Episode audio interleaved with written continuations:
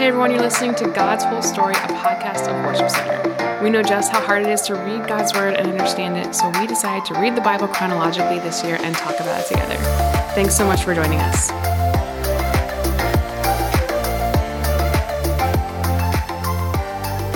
Hey everyone, it's Chelsea, and I'm here today with Ryan, and we are reading in Daniel and Ezra. We're introduced to the book of Ezra and Second Chronicles.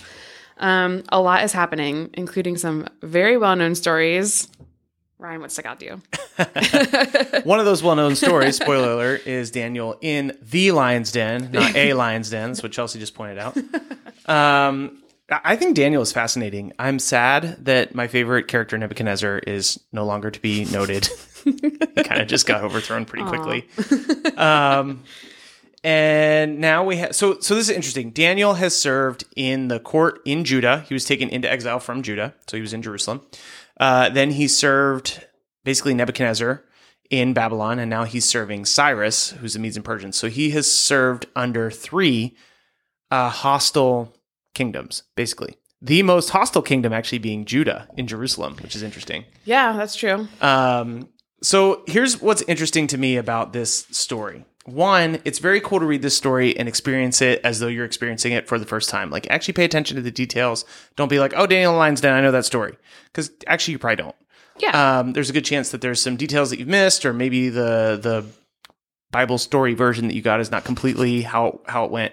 Um, the thing that continues to stick out to me is one, Daniel is just like a very competent dude. I don't I don't even mean faithfully competent. and he's I mean, older now, too. Oh yeah, he's definitely an old guy. 70s or 80s. But like consistently, except for in the kingdom of Judah, uh, the rulers are like, this guy's good at what he does. We need to keep him more in charge. yeah. Um, second, what sticks out to me is several times Daniel has been in these situations where a king makes a foolish choice uh, that is like creating a law or creating a decree that goes against the will of God. Daniel is a faithful man. And his form of activism, if we can even call it activism, is just faith. It's very interesting because I think it does fly in the face of how we handle situations sometimes. Because the king literally passes a law that says you may not pray to God. Hello, that is called religious persecution. If there if there was a law passed tomorrow that said you may not pray to God, we'd be like, oh, this seems oppressive. Yes, it was oppressive. Uh, Daniel had direct access to the king he had direct access to the the courts and the royals and all that stuff. Like he could he could walk into those places, he rub shoulders with those people. Yeah. We don't see Daniel making any kind of plea to have that law changed. We don't see Daniel making any kind of stir. He's not trying to gather up an army. He's not trying to gather people with like minds. He's not seeking out the exiles who hopefully have like a little bit more of a heart for God. Mm-hmm. What he does is he goes to his house and he prays just like he's always done. So Daniel's form of activism is actually just to continue what he's doing, being a faithful follower of God and letting God be the activist. And Yeah. so what you end up having in all these stories, which is very cool to me, is that God gets the glory, not Daniel. Uh, Nebuchadnezzar, when he sees that that um, Daniel or sorry, Shadrach, Meshach, and Abednego didn't burn in the fiery furnace, he's like, "Oh, we need to worship God." Yeah. uh, Cyrus here, uh, and, and in case you're confused, like Daniel's very much around the Shadrach, Meshach, and Abednego situation. He's not like it's not like oh you just made that up. Close by. He's very close by.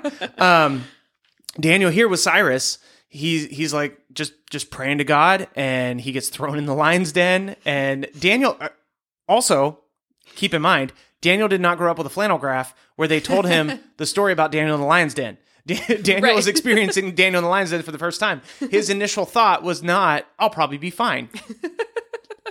like it was not like, "Oh, I've heard this story before. I make it out just fine." right. Um, listen, when you get thrown in a lion's den, you're gonna probably gonna assume that lions will eat you Yeah. at least a little a bit. safe assumption. At least a little bit. They're going to eat you a little bit. And so Daniel is delivered from these lions supernaturally. We know that because the next group of people to get thrown in the lion's den don't have a wonderful they don't fate. eat them just a little bit. Yikes. Um, but again, it's God that gets the glory Yeah. because it is God consistently drawing attention to himself through people who faithfully follow him regardless of circumstances. yeah.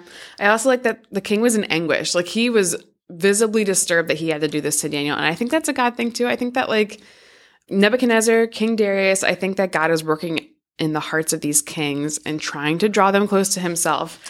Um, and he knows, like King Darius knows it's wrong. Like what's Yeah. happening is wrong. Uh, the way their laws work seems not efficient or effective. However, in, uh, you talking about God working in their hearts. You guys can't actually see the actual pages unless you have one of these Bibles. If you want one of these Bibles, please let us know. We'll be happy to send you one yeah. free of charge.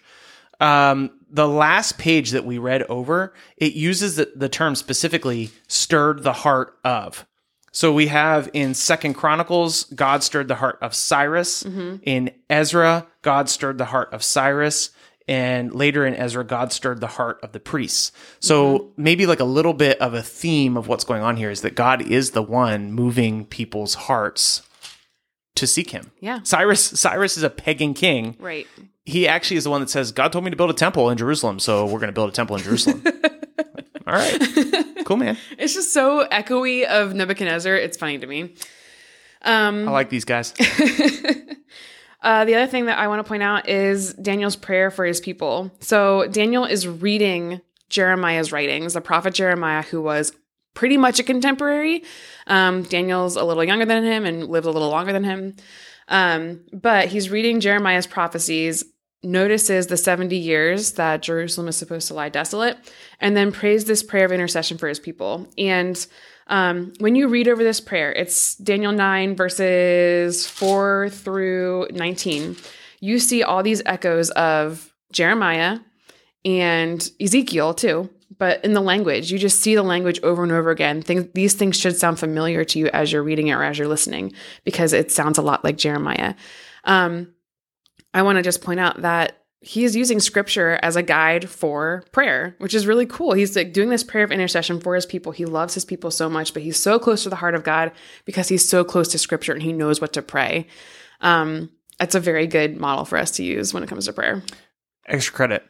Um, that's For not- me or for that- you? That's not nearly no for, for the for the the listener. Oh, okay. Um, it's not nearly as exciting as, as what you're saying.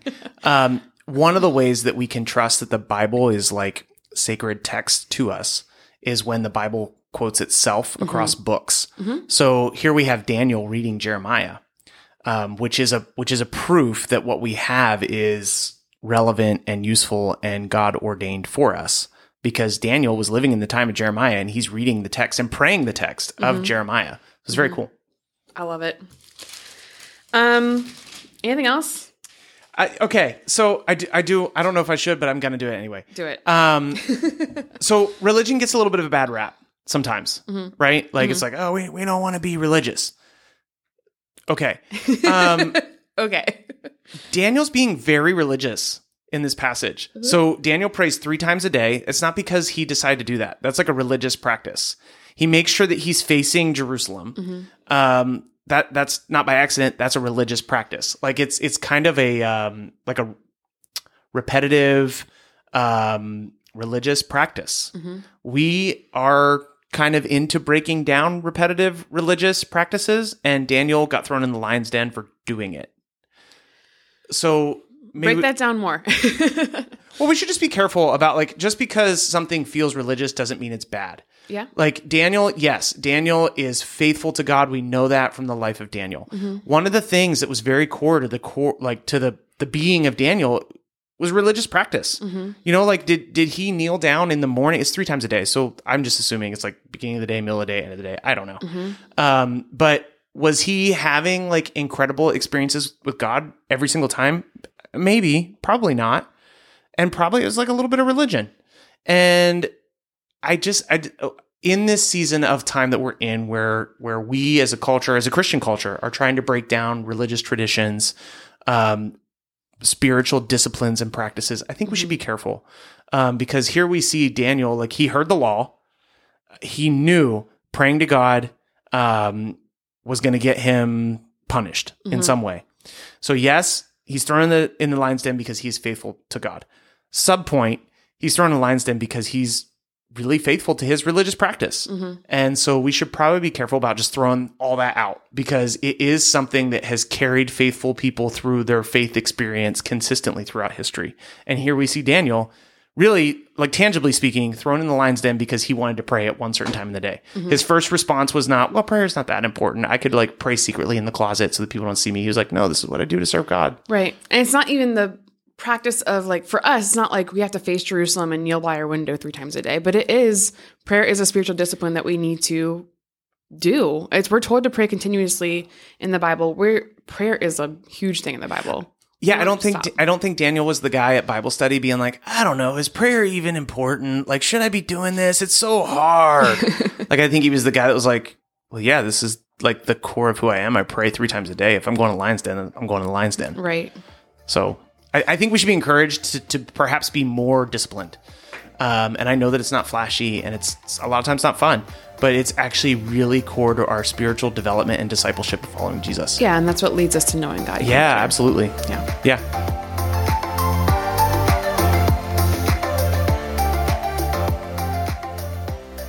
Daniel 6, beginning in verse 1.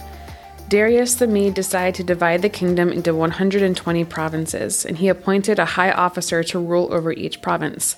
The king also chose Daniel and two others as administrators to supervise the high officers and protect the king's interests.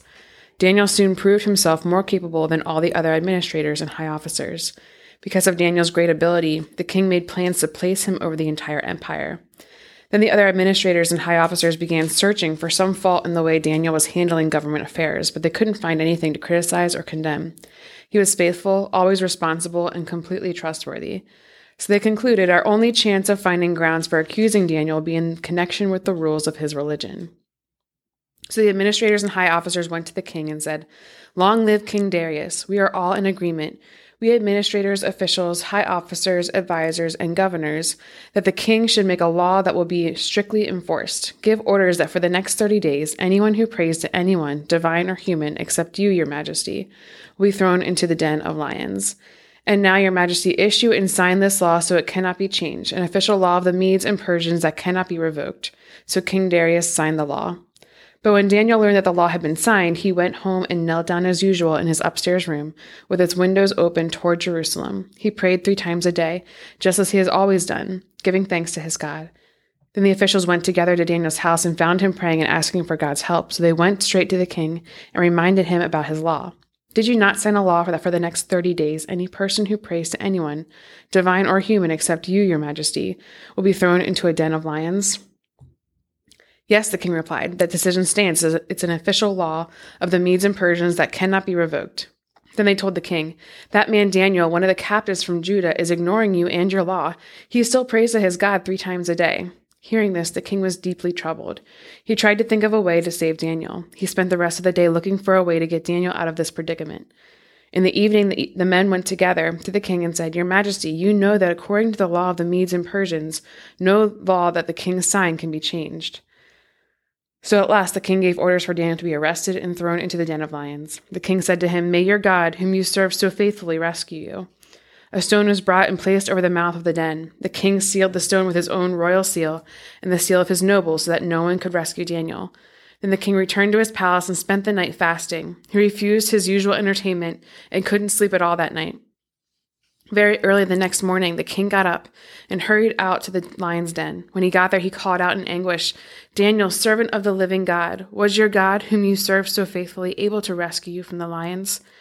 Daniel answered, Long live the king. My God sent his angel to shut the lions' mouths so they would not hurt me, for I have been found innocent in his sight, and I have not wronged you, your majesty. The king was overjoyed and ordered that Daniel be lifted from the den. Not a scratch was found on him, for he had trusted in his God. And the king gave orders to arrest the men who had maliciously accused Daniel. He had them thrown into the lion's den, along with their wives and children. The lions leaped on them and tore them apart before they even hit the floor of the den. Then King Darius sent this message to the people of every race and nation and language throughout the world Peace and prosperity to you. I decree that everyone throughout my kingdom should tremble with fear before the God of Daniel, for he is the living God and he will endure forever. His kingdom will never be destroyed and his rule will never end. He rescues and saves his people. He performs miraculous signs and wonders in the heavens and on earth. He has rescued Daniel from the power of the lions. So Daniel prospered during the reign of Darius and the reign of Cyrus the Persian. It was the first year of the reign of Darius the Mede, the son of Ahasuerus, who became king of the Babylonians. During the first year of his reign, I, Daniel, learned from reading the word of the Lord, as revealed to Jeremiah the prophet, that Jerusalem must lie desolate for seventy years. So I turned to the Lord God and pleaded with him in prayer and fasting. I also wore a rough burlap and sprinkled myself with ashes. I prayed to the Lord my God and confessed, O Lord, you are a great and awesome God. You always fulfill your covenant and keep your promises of unfailing love to those who love you and obey your commands. But we have sinned and done wrong. We have rebelled against you and scorned your commands and regulations. We have refused to listen to your servants, the prophets, who spoke on your authority to our kings and princes and ancestors and to all the people of the land. Lord, you are in the right. But as you see, our faces are covered with shame. This is true of all of us, including the people of Judah and Jerusalem and all Israel, scattered near and far, wherever you have driven us because of our disloyalty to you. O Lord, we and our kings, princes, and ancestors are covered with shame because we have sinned against you. But the Lord our God is merciful and forgiving, even though we have rebelled against him. We have not obeyed the Lord our God, for we have not followed the instructions he gave us through his servants the prophets. All Israel has disobeyed your instruction and turned away, refusing to listen to your voice. So now the solemn curses and judgments written in the law of Moses, the servant of God, have been poured out on us because of our sin. You have kept your word and done to us and our rulers exactly as you warned. Never has there been such a disaster as happened in Jerusalem. Every curse written against us in the law of Moses has come true, yet we have refused to seek mercy from the Lord our God by turning from our sins and recognizing his truth. Therefore, the Lord has brought upon us all the disaster he prepared. The Lord our God was right to do all these things, for we did not obey him. O Lord our God, you brought lasting honor to your name by rescuing your people from Egypt in a great display of power. But we have sinned and are full of wickedness. In view of all your faithful mercies, Lord, please turn your furious anger away from your city, Jerusalem, your holy mountain. For all the neighboring nations mock Jerusalem and your people because of our sins and the sins of our ancestors. O our God, hear your servant's prayer. Listen as I plead for your own sake, Lord. Smile again on your desolate sanctuary. Oh my God, lean down and listen to me. Open your eyes and see our despair. See how your city, the city that bears your name, lies in ruins. We make this plea not because we deserve help, but because of your mercy. O Lord, hear. O Lord, forgive. O Lord, listen and act. For your own sake, do not delay, O my God, for your people and your city bear your name. I went on praying and confessing my sin and the sin of my people, pleading with the Lord my God for Jerusalem, his holy mountain. As I was praying, Gabriel, whom I had seen in an earlier vision, came swiftly to me at the time of the evening sacrifice. He explained to me, Daniel, I have come here to give you insight and understanding. The moment you begin praying, a command was given, and now I am here to tell you what it is, for you have, are very precious to God. Listen carefully so you can understand the meaning of your vision. A period of 70 sets of seven has been decreed for your people and your holy city to finish their rebellion, to put an end to their sin, to atone for their guilt, to bring in everlasting righteousness, and to confirm the prophetic vision and to anoint the most holy place. Now listen and understand. Seven sets of seven plus 62 sets of seven will pass from the time the command is given to rebuild Jerusalem until a ruler, the anointed one, comes. Jerusalem will be rebuilt with streets and strong defenses, despite the perilous times. After this period of 62 sets of seven, the anointed one will be killed, appearing to have accomplished nothing, and a ruler will arise whose armies will destroy the city and the temple. The end will come with a flood, and war and its miseries are decreed from that time to the very end. The ruler will make a treaty with the people for a period of one set of seven, but after half this time he will put an end to the sacrifices and offerings. And as a climax to all his terrible deeds, he will set up a sacrilegious object that causes desecration until the fate decreed for this defiler is finally poured out on him. 2 Chronicles 36, beginning in verse 22. In the first year of King Cyrus of Persia, the Lord fulfilled the prophecy he had given through Jeremiah. He stirred the heart of Cyrus to put this proclamation in writing and to send it throughout his kingdom. This is what King Cyrus of Persia says The Lord, the God of heaven, has given me all the kingdoms of the earth.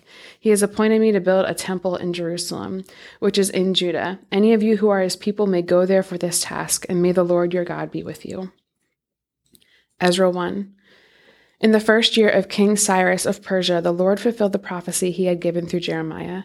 He stirred the heart of Cyrus to put this proclamation in writing and send it throughout his kingdom. This is what King Cyrus of Persia says The Lord, the God of heaven, has given me all the kingdoms of the earth. He has appointed me to build him a temple at Jerusalem, which is in Judah. Any of you who are his people may go to Jerusalem in Judah to rebuild this temple of the Lord, the God of Israel, who lives in Jerusalem. And may your God be with you. Wherever this Jewish remnant is found, let their neighbors contribute toward their expenses by giving them silver and gold, supplies for the journey, and livestock, as well as a voluntary offering for the temple of God in Jerusalem. Then God stirred the hearts of the priests and Levites and the leaders of the tribes of Judah and Benjamin to go to Jerusalem to rebuild the temple of the Lord. And all their neighbors assisted by giving them articles of silver and gold, supplies for the journey and livestock. They gave them many valuable gifts in addition to all the voluntary offerings.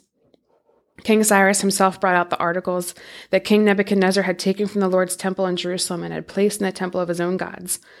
Cyrus directed Mithredath, the treasurer of Persia, to count these items and present them to Sheshbazzar, the leader of the exiles returning to Judah. This is a list of the items that were returned. Gold basins, 30, silver basins, 1,000, silver incense burners, 29, gold bowls, 30, silver bowls, 410, other items, 1,000. In all, there were 5,400 articles of gold and silver. Sheshbazzar brought all of these things when the exiles went from Babylon to Jerusalem. 1 Chronicles 3. The sons of Jehoiachin who were taken prisoner by the Babylonians were Shealtiel, Malcham, Pedaiah, Shenazzar, Jecamiah, Hoshama, and Nedabiah. These sons of Pedaiah were Zerubbabel and Shimei.